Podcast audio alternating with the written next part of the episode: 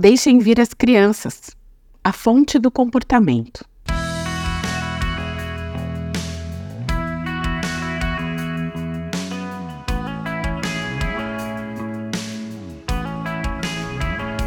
Nessa semana que celebramos o Dia das Crianças, vamos refletir a respeito do grande desafio que é criar a nova geração. Sejam nossos filhos, sobrinhos, netos, filhos dos amigos, crianças da igreja ou da sociedade em geral. Nós costumamos pensar nas crianças como o futuro da igreja, das empresas, do país, mas o que nós estamos fazendo com elas no presente? Sim, porque elas já estão aqui, né? E se não nos atentarmos a elas no presente, que futuro a gente vai ter? O que esperar dos profissionais que vão ocupar os mais diversos cargos nas empresas daqui a alguns anos? E os líderes políticos que irão governar o mundo? Essas pessoas já estão entre nós. Alguns outros ainda vão chegar, né? Claro que efetivamente elas só vão assumir esses papéis daqui uns 20, 30, 40 anos. Mas o fato é que cabe a nós a formação desses indivíduos, seja como pais, familiares, educadores. Isso é uma tarefa para agora. E sem a orientação de Deus, nós estamos fadados ao fracasso. Por isso, é nas Escrituras que nós vamos buscar a sabedoria para lidar também com essa questão da criação das crianças, não só dos filhos, tá? Mas pensando aqui em todas as crianças. O Senhor Jesus se importava com elas, enquanto outros adultos, leia-se aqui os apóstolos, se incomodavam com a presença delas. Lembra quando ele disse: Deixem vir os pequeninos? Que é inclusive o tema da nossa semana de reflexão. É que criança faz barulho, né? Fala alto, às vezes é um pouco inconveniente, faz a gente passar uma vergonha. Elas são demasiadamente sinceras, meio sem filtro, cheias de energia e de imaginação. E isso incomoda os adultos. Quantas vezes você já ouviu que criança atrapalha?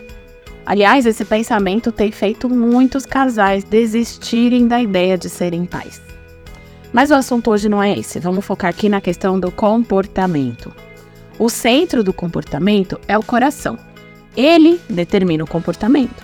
Provérbios 4, 23 diz: Acima de tudo, guarde o seu coração, pois dele depende toda a sua vida.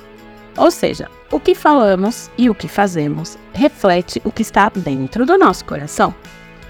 O homem bom tira coisas boas do bom tesouro que está em seu coração, e o homem mau tira coisas más do mal que está em seu coração porque a sua boca fala do que está cheio o coração. Lucas 6,45. Isso quer dizer que apenas repreender o comportamento de uma criança pode não ser eficaz se não chegarmos ao foco, que está onde? No coração. E muita gente nem gosta de pensar assim, mas a verdade é que todos nós já nascemos pecadores, antes mesmo de cometermos algum pecado. E a nossa humanidade e a sua inclinação pecaminosa nos leva a buscar satisfação para nossa alma em coisas que de fato não satisfazem, pois o único que pode nos completar e preencher todos os nossos vazios é Jesus Cristo. Não é o brinquedo mais caro da loja, a viagem mais da hora para aquele parque de diversões radical, não é a fantasia da princesa do filme mais recente que chegou no cinema, ou apresentação, o show daquele youtuber mais estourado, com mais curtidas e visualizações. É Jesus Cristo. Eu dei aqui exemplos do universo das nossas crianças, dos nossos adolescentes. Então, o nosso dever é encher o coração das crianças, dos adolescentes, de Jesus e da palavra de Deus. Ele é o grande influencer das nossas vidas. E nem sempre educar é uma tarefa fácil, né? Educar, treinar, corrigir, disciplinar exige investimento de tempo e de energia. Muitas vezes vamos falhar, outras vamos precisar de uma ajuda, mas essa luta vale a pena. Então, vamos juntos nessa.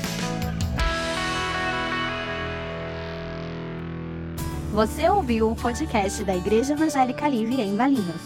Todos os dias, uma mensagem para abençoar a sua vida. Acesse www.ielve.org.br ou procure por IEL Valinhos nas redes sociais.